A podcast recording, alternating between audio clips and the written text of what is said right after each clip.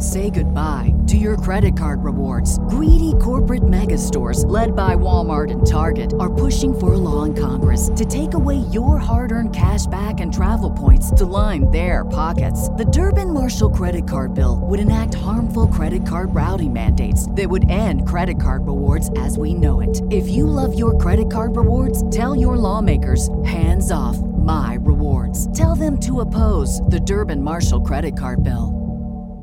What's the easiest choice you can make? Window instead of middle seat? Picking a vendor who sends a great gift basket? Outsourcing business tasks you hate? What about selling with Shopify?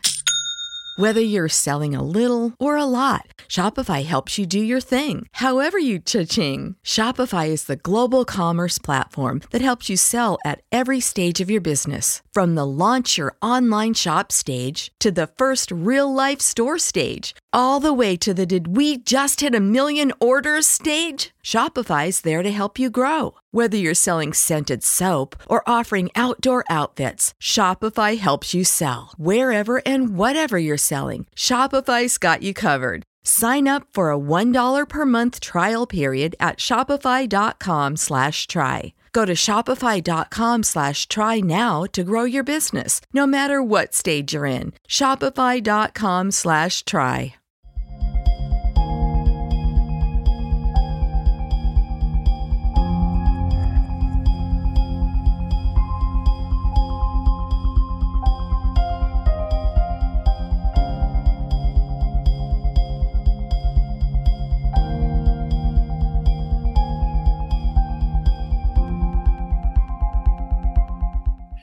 Good afternoon, my conscious co-creators. Welcome to another edition of The Conscious Consultant Hour, Awakening Humanity. I am very, very pleased that you are all here with me today.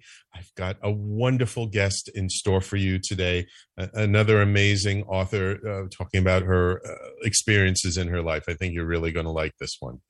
Um, so I hope you're all doing well. I hope you had a chance to catch uh, last week's show uh, about recentering Seth, uh, all about the, the Jane Roberts and, and uh, Jonathan Friedman's experience uh, working with Jane Roberts. Um, but let's kick the show off. Of course, we'll get started with our section from my own book, Everyday Awakening, which, of course, if you haven't gotten it yet, you can get it at everyday awakening book dot com. And this section is entitled, If We Take Responsibility for Our Part, We Can Change Our Life. There is one magical key for changing our life, one ingredient that we have to include to involve. It is not about a secret practice or ritual. It is simply this. We have to take responsibility for our part in life. We have to take responsibility for how we show up in the world. We have to take responsibility for our side of the relationship. This does not mean we have to take responsibility for anyone else's part, only our own part. Others have to take responsibility for their part, and that is their work, not ours. Our work is to truly take responsibility so, so we are empowered to change. For it is only when we truly take responsibility that we recognize our own power, that we see how we are a creator, that we know we have contributed to everything in our lives. We are not responsible for what happens to us.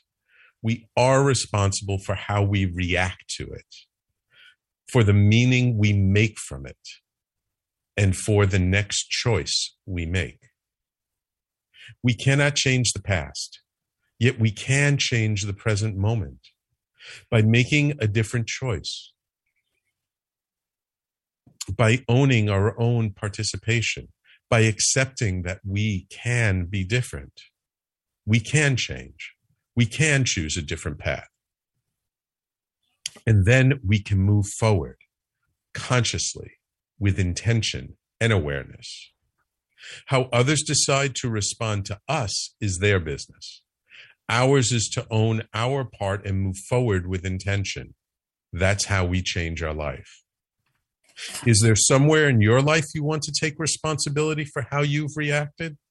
Can you shift your reaction to one that is more conscious, more aware? So this section of my book I wrote a while ago, and I kind of wrote it, um, and this is this is something that I've talked about m- for many years, especially with a lot of my coaching clients, about learning to take responsibility for what's happened in our lives, because it, it's very, very easy to Um, allow ourselves to be victims to what happened to us in our lives. We feel like this person wronged us, and because of society, and because of this group, because of what this person did and what that person did. And there was always something about blaming other people or blaming the circumstances that just never sat right with me. And, and it, it, it took me a while to kind of come to this idea that it's not about what other people, it's not about the circumstances, it's not about what other people do. It's really about how we decide to show up and how we respond to it. And there have been so many great figures in society who embody this. I mean, Nelson Mandela, I think, is, is one of the, the, the biggest examples. Gandhi, uh, uh, you know, Christ. There are just so many people who have suffered tremendously, yet they didn't let the suffering make them bitter. They didn't allow what somebody else did change who they were deep inside. And what I find is, is that, especially when I'm working with people and coaching people, that when they start to take responsibility for their part of the relationship, when they start to see that, you know, if there's something in the relationship, whether it's an intimate relationship, a business relationship, a, a, a friendship, that if we put up with somebody else acting badly, well, them acting badly is about them, but us putting up with it is about us. Us accepting it and not doing anything about it. Us, you know, not changing our own circumstances, not doing what we can do. That's on us. Now, look, I'm not saying, like, if you're in an abusive relationship that you should take responsibility for being abused. Absolutely not. Uh, that is not what I am saying at all. W- what I am saying is, though, if uh, you you have a relationship at w- a co- work with a coworker, let's say, and the coworker is constantly saying things that make you feel uncomfortable, but you never say anything to them. You never talk to your boss about it. You never talk to H R about it. Well, then you're just accepting it and putting up with it. You're not doing anything about it. You can say to, first of all, to that coworker, go directly to the source. Hey, you know, when you say that, it really makes me uncomfortable. Or when you do this, it's, it, it really doesn't make me feel good. Then we're taking responsibility for our half of the relationship. Now, look, how they respond and how they react to what you say when you uh, talk about what makes you feel uncomfortable or what doesn't feel right by you, how they react to that, that's all about them. That's not about you. But how we decide to either put up with the situation or not put up with the situation is about us. And, and I'm talking in very general terms here. But ultimately, and, and, and maybe we just need to start with the little things in life. How we choose to show up, how we choose to take responsibility, even for the little things in life, that's how much we're owning our power. That's how much we're deciding that we're a creator in our life, not a victim in our life. And and it, again, it's not about what happens to us. It's not about what other people do. It's about us choosing to stand in our authenticity, in, in our in, in our personal power, in our integrity, and saying, you know what? I don't like this situation the way it is right now, and I'm going to change it. I can't change anybody else, but I can change myself. And that, to me, is, is one of the essentials uh, in my book, Everyday Awakening. I mean, I, I cannot stress enough how important this concept is of taking responsibility for our life, because we do create our life through all of our choices and decisions, through our energy and how we show up, how we treat others. Right? How we, how others treat us is about them. How we treat others is about us. So I, I, I hope you, you, you, you, you take from this what my intention was behind this, that we are powerful beings, that, that we have so much control over our lives, much more so than we ever give ourselves credit for, and that we really do make the difference in our own life. So how about for this week, you know, until next week's show, just examine, do a little self-examination this week. Play a game with yourself. Do you, can you catch yourself when you're taking responsibility or not taking responsibility for something? Now, look, taking responsibility for the good stuff, that's easy. We got that one down. Not always, but sometimes that's a little bit of work. But taking responsibility for the good stuff is easier. Taking responsibility for the bad stuff, taking responsibility for our half of the relationship, not always so easy. So um, let's see if we can be a little more conscious about that in our life. So um, again, that section is from my book, Everyday Awakening, which uh, of course you can get at w w w dot everyday awakening book dot com. All right. And so let, let's get to it. Um, oh, I see loyal listener Sanaya has already checked in saying, I so needed this reminder today. Uh, I think we all need this reminder um, as often as it comes to us uh, because it, it it's something that we all need. So anyway, let, let, let me not dilly-dally. I'm very, very excited to welcome to the show uh, author, speaker, and doctor, Uh, Erica Elliott, M D. Doctor Elliott is a medical doctor with a private practice in Santa Fe, New Mexico. She served as a teacher for indigenous children on a Navajo reservation in Arizona and in the mountains of Ecuador. In ninety-three, uh, uh, Doctor Elliott helped found The Commons, a co-housing community in Santa Fe where she raised her son and continues to live. She gave a TEDx talk about living in co-housing, which I, I love the idea of co-housing, referred to affectionately as the health detective. She treats mysterious and difficult to diagnose illicit illnesses at her clinic within the Commons. Erica is a frequent radio guest and has worked has given workshops at various venues, including Esalen and Omega Institute. Doctor Elliott has released her first book, Medicine and Miracles in the High Desert, that recounts the early years of her extraordinary life living among the Navajo people. As a young woman in the early seventies, Erica arrives at a Navajo boarding school to teach and then becomes a student herself of the mystical, earth-centered wisdom that has been lost to most in today's modern society. As Erica reaches across a wide cultural divide to learn the Navajo language, the people begin to trust her and invite her into their homes, their ceremonies, and into their hearts. Welcome to the Conscious Consultant Hour, Erica. It's my Thank pleasure. You. Thank you, Sam. I just want to say before we launch in that your talk was very relevant to my life. And it's uh, taking responsibility for oneself is one of the keys to being a happy, fulfilled person. And it allowed me to find my authentic self and lead an authentic life because I stopped blaming my childhood and the way I was treated and all these obstacles I had to face and uh, and and reclaim uh, my own responsibility. It was incredibly liberating to me. And so many people say, "How did you do all these things?"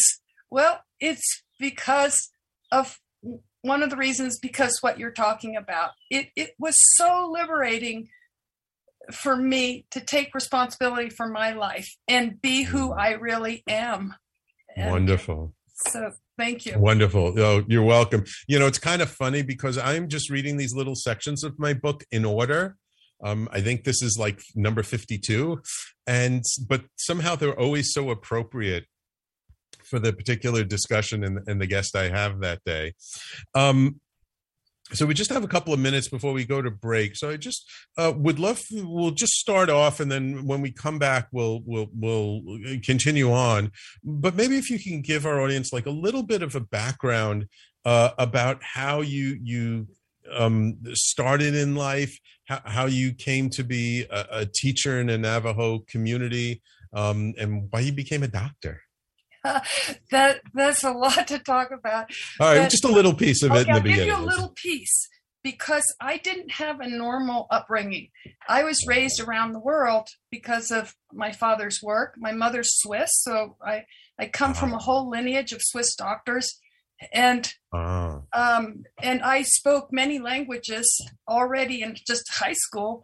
I graduated wow. from high school in, in Germany, and I I went to started school in England. So I had a British accent at one time, which I had to get rid of really quick when we moved to Texas, and talk like them, or else I'd get bullied as a second uh, grader. And so I, my whole life was like learning how to fit in and learning how to adapt to new cultures, speak new languages, and step into the other person's shoes and see life through their eyes. So I was already skilled at that as a very small child.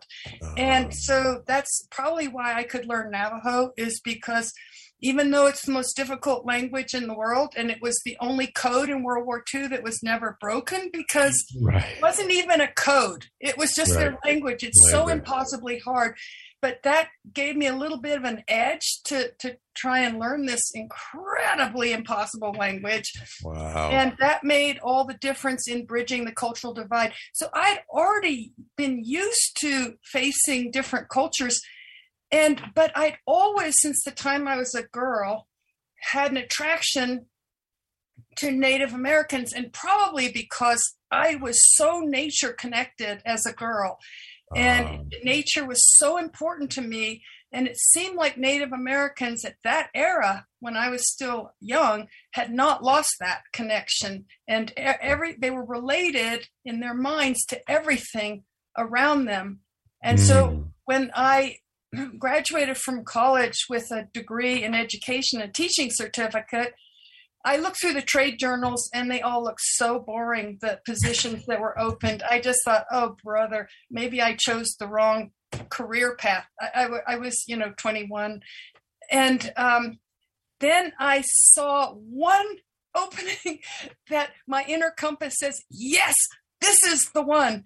And it was a, four, um, a fourth grade teacher in a remote area in the Southwest, and I'd never been out to the Southwest. And it was a Bureau of Indian Affairs boarding school. And everybody asked me, why do you want to do a thing like that? And boarding schools, the Native American boarding schools, have a very bad reputation for treating the children very badly. Yeah. And um, and it's in the middle of nowhere. Why exactly do you want to do that? And I could not tell them why. All I could say is I have an inner knowing that this is the right thing to do, even though I cannot explain it. And that's the story of my life, being guided by an inner compass. And the few times where I didn't follow my inner compass were disastrous. Yeah.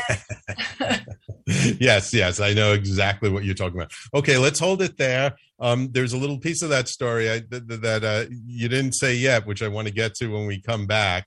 Um, uh, but but let's hold that. When we come back, we'll talk about um, you starting off as a teacher, and then uh, how you became a doctor, and, and then kind of how it all, uh, how your life all came around, and, and how you documented it in this wonderful, wonderful book, uh, Medicine and Miracles in the High Desert. So everybody, please stay tuned. You're listening to The Conscious Consultant Hour, Awakening Humanity. We do this every Thursday, twelve noon to one p.m. Eastern, right here on talk radio dot n y c. And you can find our video all over Facebook, on Facebook Live.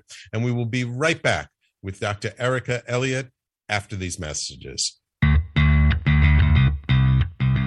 Are you a business owner? Do you want to be a business owner? Do you work with business owners? Hi, I'm Stephen Fry, your small and medium-sized business or S M B guy, and I'm the host of the new show, Always Friday. While I love to have fun on my show, we take those Friday feelings of freedom and clarity to discuss popular topics on the minds of S M Bs today. Please join me and my various special guests on Friday at eleven a.m. on talk radio dot n y c. Are you a conscious co-creator? Are you on a quest to raise your vibration and your consciousness? I'm Sam Leibowitz, your Conscious Consultant, and on my show, The Conscious Consultant Hour, Awakening Humanity, we will touch upon all these topics and more. Listen live at our new time on Thursdays at twelve noon Eastern Time. That's The Conscious Consultant Hour, Awakening Humanity, Thursdays, twelve noon on talk radio dot N Y C.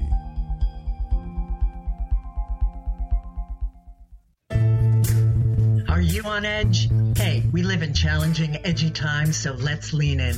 I'm Sandra Bargeman, the host of The Edge of Every Day, which airs each Monday at seven p.m. Eastern Time on talk radio dot N Y C.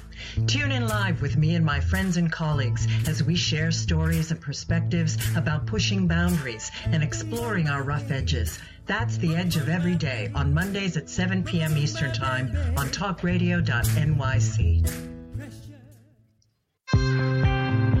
You're listening to Talk Radio N Y C.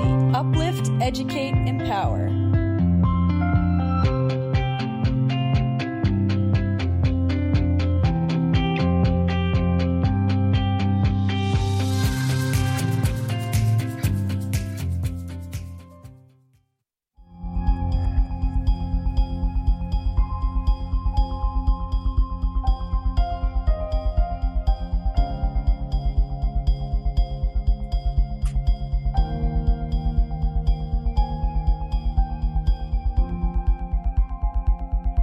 And welcome back to the Conscious Consultant Hour, Awakening Humanity. We're speaking this hour with Doctor Uh, Erica Elliott about her new book, Medicine and Miracles in the High Desert. Now, uh, when you uh, uh, decided to apply for that position as a teacher in this uh, uh, uh, Indian Bureau of Affairs, Um, you didn't get a response right away, did you? No. And so I thought, oh, they found somebody. And so I decided to take a year off, give myself that gift. And I spent the year traveling around, visiting my relatives in Switzerland and stuff. And after a year, I, I visited my sister in California, and on her table was a letter from the Bureau of Indian Affairs in Washington, D C, and it had gone all around the world trying to catch up with me, being forwarded. And it said, we want, we want you. Come right away. And this was a year ago. And so, and so I told my sister I was going to call them up. And and she, she said, well, you know, I'm sure they have somebody by now. And if they don't, that, that doesn't bode well for that place. And so I called up and they said, we haven't found anybody. We want you right now. And and the school year had already begun. And so I borrowed some money from my sister and um, bought this rickety old van and used some of her clothes because I was just having backpacking clothes, and went out there. And at first I thought, my God, I've made a terrible mistake. I, it, my untrained eyes, the place looked ugly. It was just very shades of brown. I came to actually think it was the most beautiful place in the whole world because of Canyon de Chelly nearby, and and the ramshackle buildings, one road through town, dirt, one grocery store, one gas station, and the boarding school building was very dilapidated. Their playground was just a, a, a lot of dirt. That was just dirt. Everything was dirt, and so yeah. and so the the. The principal at first looked really dubious at me. Thought he said, "Are you a hippie?" And I said, "No, no, I'm not a hippie. I'm just unconventional." And um, he said, "Well, we, we don't take kindly to hippies in this part." I said, I, "I assure you, I am not that. I might look like one because these are borrowed clothes. As soon as I get a paycheck, I'll dress like all of you." And And so we ended up becoming best friends. He was a black man from the South, and he really was sympathetic with my way of pract- of teaching because I broke all the rules. These stupid wow. Dick and Jane books were irrelevant to the Navajo yeah. students. So we made our own curriculum, and he let me get away with it. And in the end, he reported what I was doing to Washington, D C, and, 'cause, and they they. said that I should be a model of uh, the pilot program for bilingual, bicultural education. And so I was interviewed by the B B C, by a French team who came and filmed our classroom. But anyway, in the beginning, it was horrible. I, I couldn't relate to the students. They didn't look mm-hmm. at me. And so, they, so I'm I'm just curious, because you were saying how, how difficult the Navajo language is to learn. Uh, how many languages did you speak before you got there? Um, I spoke French, English, um, some Spanish, Italian, and German. Wow, five languages. That's amazing. Yeah. I, I, I'm always so so jealous of people who speak so many different languages. I mean, I speak, you know, I, I know a little bit of Hebrew. I learned Hebrew as a kid, but I've forgotten most of it. But I always try and learn just one or two language, one or two words in any language of where I'm going, whether it's Spanish or French or German, just to be able to be polite. Um, yeah. But but it's language to me is like one of those skills that, like, my sister has it. She translates from different languages in Israel, but but but but it's it's really tough. Um, what happened when you started to learn the Navajo language? Did that change your relationship at all to the people? Oh, dramatically. So anyway, I, I after a week I got nowhere. I didn't know how to teach these kids, and the white teachers were. Said very mean things about the children, that they oh. couldn't learn and and uh, that they hated being there, and they're just waiting to retire, get their government pension. I mean, it was all so grim. And so I told my father I, I really made a mistake. I didn't want to be there. I couldn't reach the students. I couldn't make any contact. I was just, it was just so frustrating. And he said, you, you cannot judge a person, a place, their land, their culture, traditions in a week. So you you got to hang in there sometime. How about hang in there three months? And then if you still feel that way, then you come home and look for a job back east. I said, okay. Well, that very next day, Donna Scott, the teacher aide, who's Navajo, whose father was very famous, R C Gorman, who's the code talker. And ah. so she had, she had lived on military bases around the country. So she was not only a traditional Navajo, And, and immersed in all her culture, but she was also immersed in white culture. So she spoke, spoke English fluently. And she said to me, normally Navajos at that era, fifty years ago, were very shy and deferential. But she stepped forward and said, I see how hard you're trying. You're very different from the other white teachers. You really want to make contact, and I can help you. So she invited me home, and over dinner, she started telling me about Navajo culture. She explained why the kids wouldn't look at me and talk to me. It's because, number one, they were so shy. They weren't used to white people. They came from very remote areas. Number two, they were being respectful. It's considered extremely rude in traditional Navajo culture to look somebody right in the eye that you don't know. It's aggressive. And, um, and so, and, number three, they didn't talk to me because, believe it or not, they reached fourth grade and they could barely speak English. Uh, and so she said, she said, if I teach you a few words of Navajo, then it will make a huge difference, because the children will see you really want to be their friend. You want to connect with them. You are interested in them. You're not bored with them like the white teachers. And so she taught me how to say, good morning, my children. My name is Erica Elliott. Uh, what's your name and where do you come from? So the next morning, I how, just out of curiosity, how do you say good morning? Just that, just good morning. Yate, yate bine. Yate, yate means good, hello. Abine means morning. Yate bine. So I walked in, I practiced all night making these bizarre clicking glottal sounds that don't exist in English at all. And so I went in there and just sort of said a prayer that I would say it right. So I said, Yate shal chine, she'e Erica Elliott inishe, nisha chashininye chatenana. And everybody looked up at the, for the very first time we made eye contact. And, and then a girl put her hand over her mouth and giggled, and the whole room burst out laughing. And that was the beginning of a love affair between me and the students. And after that, the, the boldest boy in the class, Billy Begay, who spoke the most English, came up to my desk, and he couldn't say Elliot. That was too hard. Mm. So he said in his staccato Navajo, said, Elliot, take me home. I, I said, what? And so he, I looked at Donna Scott and said, what, what does he mean? And she said, he wants you to check him out of the boarding school. I sent him oh. and take him home. I said, what am I, you mean on the weekend? And she said, yes. I said, am I allowed to do that? She said, yes, but nobody does it. You have to fill out a lot of paperwork.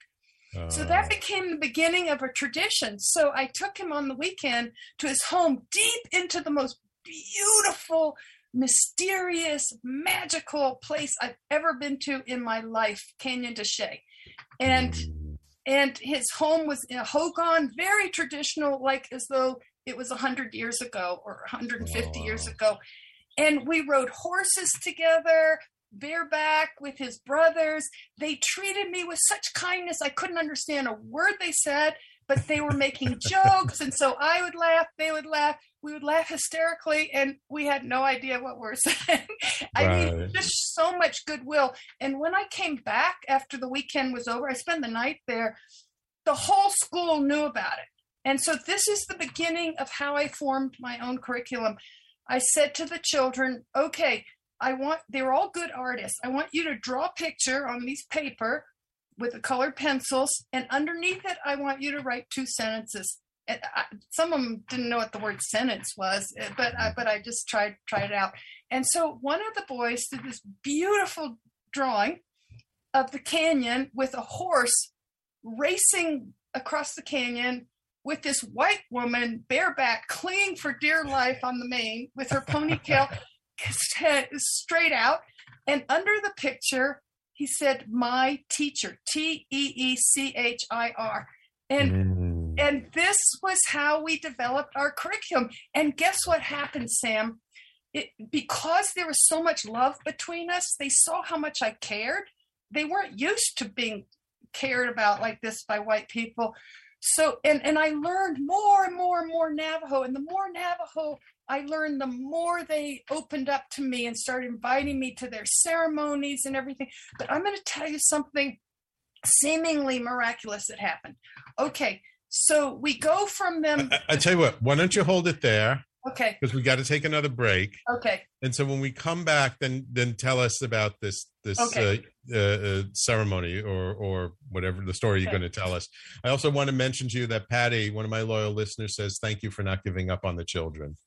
Um, so uh, I know it's it's w- when faced with a situation like that, it can be very difficult to know whether you're doing the right thing or not, how to get through to them. But once you get through to them, once you find that that little in, it makes all the difference in the world. So wonderful, Erica. So everybody, please stay tuned. You're listening to The Conscious Consultant Hour, Awakening Humanity. We're speaking this hour with Doctor Erica Elliott, and we will be right back after these messages. Howdy, I am Joseph Franklin McElroy, host of the new podcast, Gateway to the Smokies. It airs on talk radio dot N Y C every Tuesday night from six p.m. to seven. Every episode is dedicated to memorable experiences in the Great Smoky Mountains National Park and surrounding areas. This show features experts and locals who will expound upon the richness of culture, history, and adventure that awaits you in the Smokies. Tune in every Tuesday from six p.m. to seven on talk radio dot N Y C. Are you passionate about the conversation around racism? Hi, I'm Reverend Doctor T L C, host of the Dismantle Racism Show, which airs every Thursday at eleven a.m. Eastern on talk radio dot N Y C. Join me and my amazing guests as we discuss ways to uncover, dismantle, and eradicate racism. That's Thursdays at eleven o'clock a.m. on talk radio dot N Y C. Are you a small business trying to navigate the covid nineteen related employment laws? Hello, I'm Eric Sauver, employment law business law attorney and host of the new radio show, Employment Law Today. On my show, we'll have guests to discuss the common employment law challenges business owners are facing during these trying times. Tune in on Tuesday evenings from five p.m. to six p.m. Eastern Time on talk radio dot N Y C. You're listening to Talk Radio N Y C at w w w dot talk radio dot N Y C. Now broadcasting twenty-four hours a day.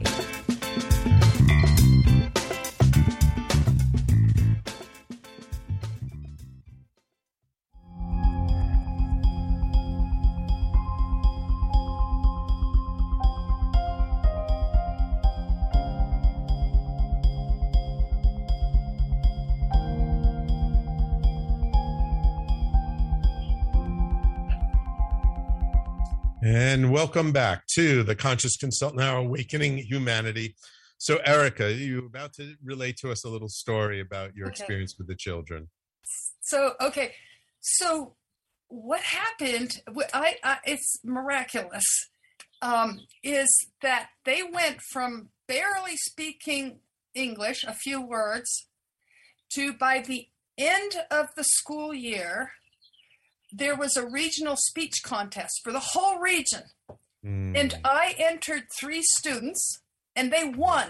They wow. won. They won. Wow. And And so I kept the newspaper clipping of the three people in their traditional outfits and everything in the story, because I thought, this is hard to believe. I have to prove it, because no one would believe it. And, and the key is, here's the key. How can they possibly do that? It was love. They knew mm. how much I loved them, and they wanted desperately for me to know about their life. And so they learned English so fast so they could wow. write stories and, and give them to me as a gift about their life. It it was so amazing what love and caring for them could yeah. do. It created a miracle. And wow. so anyway, so and, I and saw how, so many how long did you stay? I, I just want to move us along, because you have so many amazing, interesting experiences. I want to try and get to some of the really juicy ones. But how long did you stay as a teacher on the res, uh, in that place? Two years, and then two. I wanted to really do a deep dive into learn fluent Navajo and live like people did uh, before the white man came. So there was a family. It was, it was um, actually the grandparents of my Navajo boyfriend, and they lived in the middle of nowhere. And so I asked if I could be their sheep herder. They had five hundred ninety-four sheep and goats, and wow. they had a son who never went to school because he was, now you'd say cognitively delayed, used to say uh, retarded. And right. so I asked if I could have his job.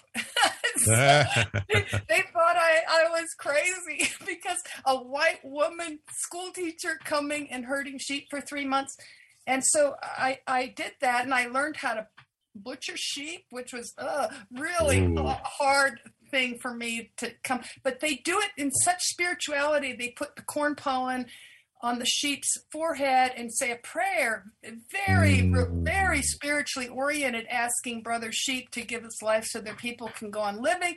I learned how to shear sheep, uh, castrate. I learned how to card the wool, spin, dye the wool. Wow. I'd already, they'd already taught me how to weave. So I, I wove uh, Navajo rugs on a stand-up loom attached to a tree. Oh, wow. And, wow. Uh, and then after that, I decided that I wanted to learn more about other Native people, and that's when I went into the Peace Corps and worked high in the Andes. But separating from the Navajos was a very painful, heartbreaking mm-hmm. experience that, that I I did, but I knew I had to do it, because if I didn't do it, I'd be there the rest of my life, being married to my boyfriend, having six children, and I knew since I was a little girl I had a purpose, and I knew I hadn't found it yet, even though this was one of the most rewarding thing I could ever imagine in my life. And I'm, I'm, I'm curious. So when you went to the Andes, you went to Ecuador, right? Yes. So I, I have actually been to Ecuador. I loved it. I've been to Quito and Banos and, and the Galapagos Islands. When you went there and you learned about sort of the indigenous cultures in the Andes, did you find any similarities with the Navajo people? N- none. None. Wow. No. Except totally. that they were land-based. They were very connected to nature. That land. that that's where um, that's where it ended. So so in, with all this experience, what made you decide to become a doctor? Was it just that genetic was, d- in your D N A? It, it was genetic, but I didn't honor that, because I didn't want to do wow. something just because it was in my genes. I wanted to find my purpose, not right. my ancestors' purpose. I wanted to find my purpose, and I also had a mis- huge misconception about what it took to be a doctor, because my only role model, which I talk about all this in Memoir two, which I'm just finishing up, and um, about my search for purpose, and my uncle Ernst in Switzerland, I visited him after college, and he was a total genius. I mean, he was fifty years ahead of the medical establishment. And I, I, I was so blown away. He taught, he treated people from all over the world. He even treated um, uh, Konrad Adenauer and some of the people in the Vatican. All, all over came to him because he could get people well where nobody else could. And so I had this very inflated idea and about what it takes to be a doctor. And uh, he, he's a genius. And I thought, I'm not a genius. There's no right. way I, I could be like that. I'm I'm not smart enough. And so I just dismissed it and, and went all over the place. But all along the way, I was gathering information about what I needed for my life purpose. And what I got from the Navajos, I, I, I learned that whatever I do, it has to be involved with teaching, but not just teaching facts. Mm. Teaching and empowering the person, empowering them, and done with love, which I ended up doing as a doctor. So mm. all along the way, I learned things that led me towards being a doctor. And then I had a revelation. When I was teaching for Outward Bound and um, and uh, being an E M T and stuff like that, I decided to take some uh, advanced placement biology and chemistry because I had in college, because I had such a good German education, mm-hmm. I tested out of all those requirements, unfortunately. So wow. in my class of advanced placement, every one of them were pre-med students. And to my shock, they were not geniuses. And I thought, oh my God, you don't have to be a genius to be a doctor. Right, and I mean, right. there was no critical thinking. They'd never mm. asked, why is this true and how do we know? No, no critical thinking, mm. excellent memorization skills. They could right. parrot back uh, reams of information. I thought, geez, I can do this. And and so then that you eventually, oh, but you did eventually go back to, to the Navajo people. Yeah, so yeah. How, after I got my degree, I went back. So it, how long, what I was the a, total gap in years from when you left? thirteen, thirteen. thirteen years. Yes, yeah, okay. So I had a debt of gratitude. So mm-hmm. I went back to serve the Navajo people because I loved them so much. And they, they made such a profound impact on me, and they it was the beginning of my search for purpose, and, and what I learned there profoundly affected me the rest of my life. And and, and when you came back to them, though, uh, you came back to a different Navajo community, correct? Yes yes so so so they didn't know that you had a background when you came back to them. They didn't know you had a background It, with the with Navajo people. They didn't know you had. They, they learned very quick because I would start talking Navajo to the grandmothers who didn't speak a word of English. I would say, "Wishte ya anina, come on in and have a seat, Grandma," and they would just be in total shock, mm. and they'd say, "Hadena na, where are you from? Are are you Navajo?" And so, and so uh, it was. It, so they all knew about me. They all knew about gotcha. my past. And then when you came back, and we just have a couple of minutes before break. Um, so when you came back in, how did it feel to be back with the people that, that you had spent time with before? What was it? Did it feel like a coming home, or did it feel more like a, um, uh, uh, um, you, you're ready for this part of your life? I don't know if I'm explained that right. It it it felt like um, I was ready for this part of my life, and and I wanted to use this part of my life as saying thank you. And so mm. I served two years, and it was an underserved area. It was terribly rough. They they didn't have. Uh, at times, I was the only doctor of a busy outpatient clinic, a little hospital, and a little emergency room. I, I was way overextended, and I wasn't trained as an E R doc. I was trained as family practice. I was flying by the seat of my pants, but the Navajo people normally were very critical at, at this place, this hospital, of white doctors because they felt they were being used as guinea pigs because they come there right after their training. Mm. And and I was in that category, but they were always very, very tolerant of me. And and they um, brought me little gifts and everything, and nobody criticized me for, you know, using a book to set a, a compound fracture. I mean, that's crazy. But I wasn't, I was put in a situation that was way over my head, and I had no choice. I had no choice. I had to do the best I could. I was delivering breech babies. Nobody does that. They wow. get C-sections. They get C-sections.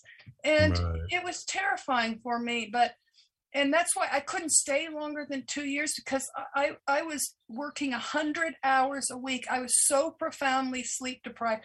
Plus mm. the University of New Mexico had offered me a position as assistant professor there because they said my experience at Cuba was the equivalent of ten years elsewhere. Wow. Wow. Wow. Wow. Okay. It, it's time, believe it or not, time for take our last break. So when we come back, I would love to get some insights from you about what really, what kind of experiences with the Navajo people really changed you from the inside out? Like what really opened you up from a, a, a, a an emotional, a spiritual, an energetic point of view that really surprised you in the process, okay? Yes, yes, I'd love to. Wonderful, Doctor Erica. So everyone, please stay tuned. You're listening to The Conscious Consultant Hour, Awakening Humanity. We're speaking this hour with Doctor Erica Elliott, author of the book, Medicine and Miracles in the High Mountain, and we'll get to some of those miracles when we come back right after this. Hey everybody, it's Tommy D, the Nonprofit Sector Connector, coming at you from my attic.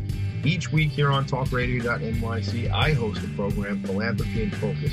Nonprofits impact us each and every day, and it's my focus to help them amplify their message and tell their story. Listen each week at ten a.m. Eastern Standard Time until eleven a.m. Eastern Standard Time, right here on talk radio dot N Y C. In a post-COVID world, you may have many unanswered questions regarding your health. Are you looking to live a healthier lifestyle? Do you have a desire to learn more about mental health and enhance your quality of life? Or do you just want to participate in self-understanding and awareness? I'm Frank R. Harrison, host of Frank About Health, and each Thursday, I will tackle these questions and work to enlighten you. Tune in every Thursday at five p.m. on talk radio dot N Y C, and I will be Frank About Health to advocate for all of us.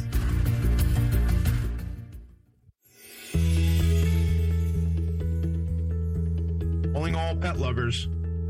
Pet Avengers, assemble! On the Professionals and Animal Lovers show, we believe the bond between animal lovers is incredibly strong. It mirrors that bond between pets and their owners. Through this program, we come together to learn, educate, and advocate. Join us live every Wednesday at two p.m. at talk radio dot N Y C. You're listening to Talk Radio N Y C at w w w dot talk radio dot N Y C. Now broadcasting twenty-four hours a day.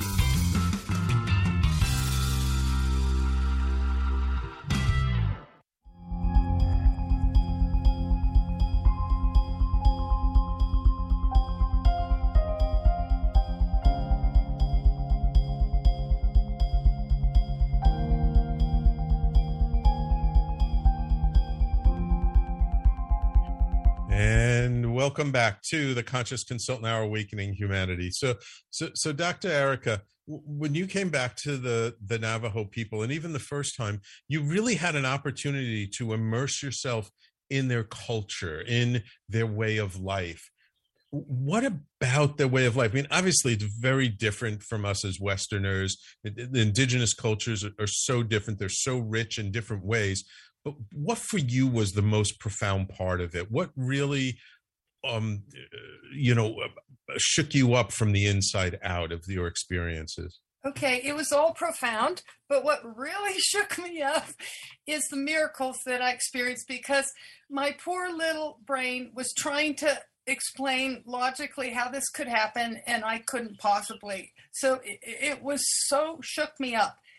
And um, so what happened was several Navajo families said they wanted to, quote, adopt me, not literally. And they called me by kinship terms, which is in the Navajo way, a form of expressing affection, because kinship is everything. It's more important than money or your career or, you know, how, how brilliant you are. It's kinship and clan and so forth. So So they called me my daughter, my sister, and oh. so forth. And I was supposed to call them by kinship terms, meaning we were really bonded. Mm. And um, so this one family, um, the mother, Shema, means my mother, She-my-ma. Shema said, um, we, we would like to tell you about something that's kind of secret because white people are not supposed to participate.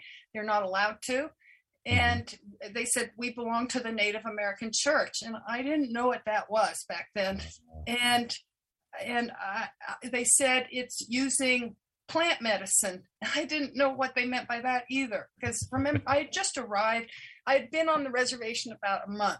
And um, and so I, I was just learning Navajo and I could only speak a few words. And uh, so they had to explain everything to me. And She's she's finally said it's peyote that they gather in Texas every year, and they they said she said they use it for prayer and for spirituality. And the, the guy who leads it is not called a medicine man; it's called a roadman because mm-hmm. this is borrowed from the Plains Indian. The Lakota uh, found this plant medicine during times of great suffering in the eighteen sixties when they're decimated, and wow. they were in such grief. And so this was a form of consolation and prayer. And um, and so the, the other tribes adopted it, and the, and the Navajos adopted it too. And so so the, the person who runs it is a roadman, whereas the traditional ceremonies, they're run by medicine men. And so um, so she said that, uh, that I, she would like to invite me to the next one. And I, I was kind of scared because I, I thought, oh, my God, this is going to make me kind of uh, cra- hallucinate and everything. That kind of seems it'll, it'll make you a real hippie. Yeah, it'll make me a real hippie. and so and so I, I was scared. And she said that I had to get rid of white man's clothes. And I was dressed so regally in, in their traditional clothing with the velvet shirt and the satin skirt and all the turquoise and silver. I I looked gorgeous. And and then the hair, I had long hair, was made into a Navajo knot with the yarn around it. I looked like I was ready to go to a Navajo prom. And so anyway, I we filed in there and um, she sat right next to me on her Pendleton blanket. And she said, don't worry, I'll tell you everything what to do. And it was all in Navajo. Occasionally you'd hear the word Jesus, but that was it. Everything was Navajo. So I didn't understand anything. And um, and the, the peyote went around in um, three different forms, the bud, the powder, and the tea. And it tasted terrible. And I had to try really hard not to throw up because Shema told me that when you throw up, it's the evil coming out of you. And I didn't want people to know I was evil. So I tried, oh, gag it back.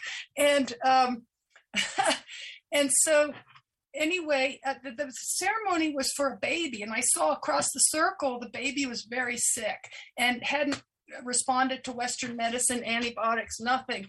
And uh, and so I, I, I was watching the baby get better the whole evening that they were praying and singing. And so one of the things that happens in peyote ceremonies, you take these hand roll cigarettes made of herbs that are gathered on the San Francisco Peaks in Arizona, and you inhale, then you exhale, and then you say a prayer. And so everybody did that. And then my Navajo Shema next to me did it. And then she handed me the hand rolled cigarette, and she said in English, she whispered, just pass it on. And I didn't just pass it on. I inhaled, exhaled, and I said a prayer in Navajo that I'd never heard before in my life. And while I was praying, part of my brain was talking to me and saying, this isn't real. This is impossible. You cannot be saying a prayer in Navajo. This this is a big hallucination. This isn't real. Don't take it seriously. It's just like a dream. And so I, I, I was so mixed up. And then I passed it on. Okay, the next thing that went around was the water drum. It's in a metal container with water and a deer hide stretched over it. And the sound is very um, ethereal. And then the beat is like the beat of your own heart. And people would sing. And the same thing happened after Shema sang. She passed it to me and said the same thing. Just pass it on. And I didn't. And I started drumming. Hey, nay, young, hey, nay, yo, yo, yo. I, I was singing a song I'd never heard in my life. And I said the same thing. This isn't real. You're you're hallucinating. This couldn't be possible. It's it's forget it. And so anyway, by the end of the ceremony, we filed out. We kneeled down, touched the earth with our forehead. We fanned ourselves with the eagle feather fans. And we went into the nearby cinder block house, and we sat on a sheet on the floor with the huge spread for breakfast, uh, mutton stew, fry bread, and canned peaches. Wow. And the medicine, the roadman started looking right at me and started talking. And then he'd pause like he was waiting for me to say something. And then he'd talk again and pause.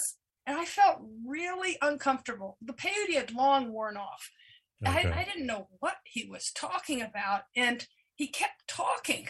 And finally, I sheepishly said, uh, you know, I, I I I don't speak Navajo. I, I, I'm so sorry. I can't understand what you're saying. And everybody burst out laughing. And he said, you sure talked up a storm last night. And, so, and that was what, and then another miracle that totally blew my socks off was a healing miracle. And mm-hmm. that was that one of the kids in my classroom said, Elliott, Elliott, you have a goiter. I, I didn't have a goiter. Goiters are when your thyroid gets swollen from lack of iodine, which was common uh, then. But uh-huh. I had a lump here that was really big, and I had felt it. It felt like a rock, and it was big enough so so the children were noticing, like, there's something oh. wrong with you. And so I was so scared, the way my patients are. They try to ignore it and think it's going to go away. Well, obviously it was getting bigger, and and it was rock hard and immobile. And mm. so finally I thought I better go do something. So I drove two hours to a charity hospital, um and uh Sage Memorial Hospital. And I, I hated hospitals. Who would guess I'd ever be a doctor? They smell bad, like disinfected, and they're very sterile, and everybody was very serious, no sense of humor. And yeah. I, I didn't like it being there at all. And so the internist came in, and he felt it. He said, this this feels like cancer, like no, no bedside manner at all. This oh, feels geez. like cancer. We're going to have to do a biopsy. And so he said, I'll schedule that for you. So I, I walked out of there with no intention of ever coming back, and mm. because I was so scared. And it's a good thing I followed my inner compass, because I would have never had what I'm about to tell you if I'd gone the Western way. And so my teacher aide said, oh, I know a medicine man who can help you. So she gave me these very typical Navajo instructions. You go down the wash, and then uh, uh, uh, then you'll see a big sagebrush on your left, and then you go a little bit farther, and you'll see two pinyon trees. You turn right there, and then you go. In, in other words, I got completely lost. And I finally found the medicine man, and to my dismay, after he heard my story, he said, this isn't my specialty. So he told me about a Hopi medicine man. And mm-hmm. so I spent a whole day, another whole day, looking for this medicine man. And he was out herding sheep. It took me a whole day to find him. Wow. And he said the same thing. So I thought, oh, my God. Jeez. So I told my Navajo family, I told Shema that it, it, it was hopeless. I, I, I couldn't find help. She said, no problem. We'll have a ceremony for you. They can help you. We can get rid of this. And so she said, but we'll have to share the ceremony with somebody else, because it's very expensive to put on a peyote ceremony. You have to butcher sheep, and, and their uh, sheep is their money in the bank. That's their savings. Yeah, yeah, they, don't, yeah. they don't have money in the bank. These are their, their livestock. And so butchering a sheep is a big deal. And then they have to pay the roadman on top of it. And so they shared it with a family who had another sick baby that didn't respond to Western medicine. And so during the ceremony, I for, I sort of forgot that it was for me, and I was focused on the baby. I was watching the baby, the change color from copper red to more brown color, the eyes from being all mucousy and glazed over to clear and start gurgling, looking at its mom. I was just blown away watching right in front of my eyes this baby getting better. Completely forgot about me. And anyway, to jump ahead, when the peyote ceremony was over and we're back having our breakfast in the nearby cinder block house, everybody stared at me. Nobody touched their food. They just stared mm. at me. And I didn't know why they were staring at me. I was really uncomfortable. What are they looking at? And then I remembered my hand flew to this place and it wasn't there. And to oh, this wow. day, this day, you'll sometimes see me going like this. So this is fifty years later. It was so shocking to me that I wow. kept going like this to see if it would come back. And, right. and it never came back. And I I don't know how to explain it. I could make up a story about quantum physics and so yeah. forth. But the truth is, these things happen even if we can't, in our limited brain, explain it. And so it told me that we are living in a tiny, tiny reality, and yes. so much more is capable, but we're living in a box and we can't see beyond the box. Yeah. Well, Erica, unfortunately, we're over time. We're going to have to leave it there. Thank you so, so much for coming on the show today. Again, if you want to read more and, and learn more of it, Miracles, uh, uh, Medicine and Miracles in the High Desert, available in all the major booksellers, Amazon, all over the place. Uh, Erica, if just people want to learn more about you or get in touch with you, do you have yeah. a website? Yeah, I have two websites. One is inactive, but they'll learn a lot about me there, but it's inactive because I'm not taking new patients. That's simply uh, Erica Elliott M D dot com. Okay. But the website that they really might get a lot out of is called musings memoir and medicine dot com, musings with an S. And on the blog site, you'll see lots of tabs that show videos and all sorts of things. But the blogs themselves, uh, the medical posts, if you click under categories medicine, your, your listeners will learn all sorts of medical information that they will not get from their mainstream doctors. Uh, and uh, and that's that was musings, memoir, and medicine dot com? Yes, musings, all one word, all one word. Got and it. and it's a public service because of all the people I have to turn away. I have twelve hundred patients. I can't wow. keep taking more patients. So instead, I do this as a public service.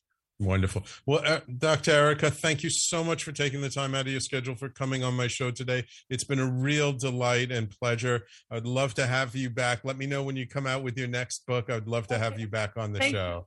Thank you. Thank you, Sam. Thank you. Thank you so much. And I also, I see my, my audience really loves you. They, they find you very inspiring from the comments oh. I see on the Facebook Live. So thank, thank you. you for the work you do. And thank you for being open to the experiences that you've had.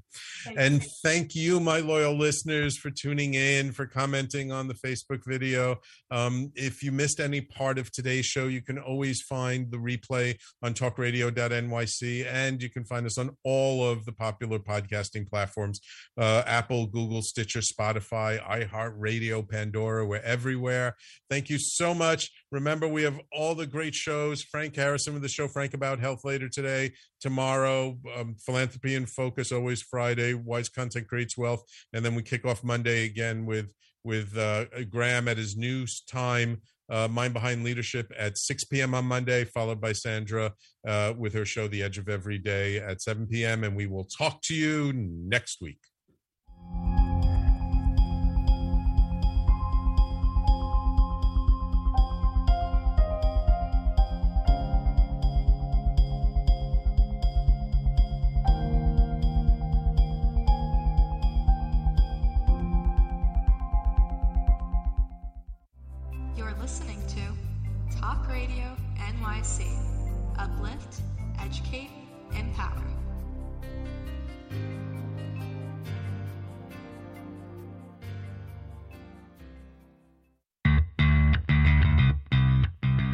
Are you a business owner? Do you want to be a business owner? Do you work with business owners? Hi, I'm Stephen Fry, your small and medium-sized business or S M B guy, and I'm the host of the new show, Always Friday.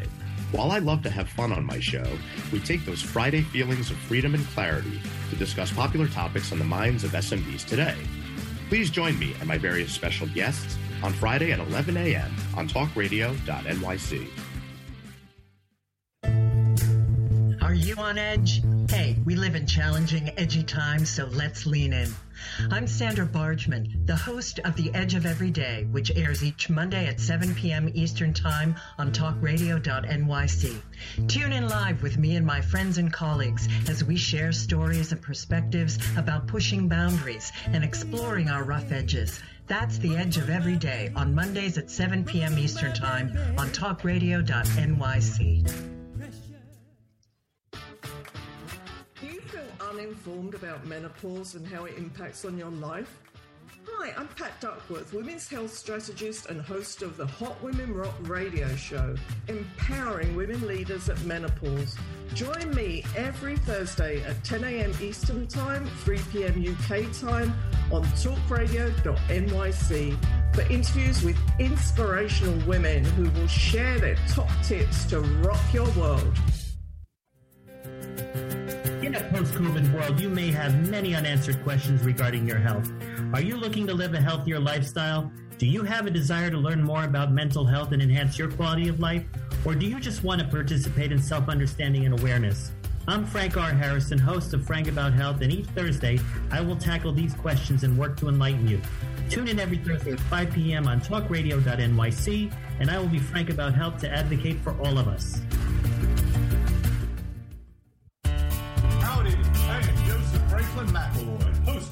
Podcast, Gateway to the Smokies. It airs on talk radio dot n y c every Tuesday night from six p.m. to seven.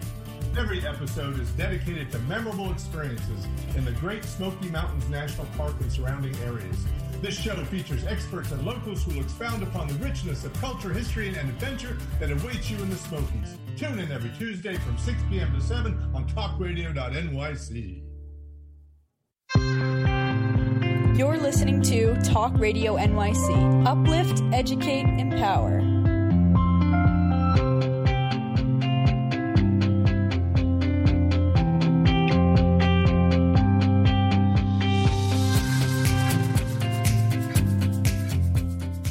Say goodbye to your credit card rewards. Greedy corporate mega stores, led by Walmart and Target, are pushing for a law in Congress to take away your hard-earned cash back and travel points to line their pockets. The Durbin-Marshall credit card bill would enact harmful credit card routing mandates that would end credit card rewards as we know it. If you love your credit card rewards, tell your lawmakers, hands off my rewards. Tell them to oppose the Durbin-Marshall credit card bill.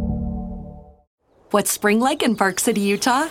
Imagine waking up on a bluebird day to ski the greatest snow on earth at two world-class resorts, Park City Mountain and Deer Valley. Exploring miles of wide-open spaces by snowshoe or cross-country skis. Wandering our historic Main Street with its après-ski scene and award-winning restaurants. When you love it like we love it, Park City, Utah will always be winter's favorite town. Join the experience at visit park city dot com.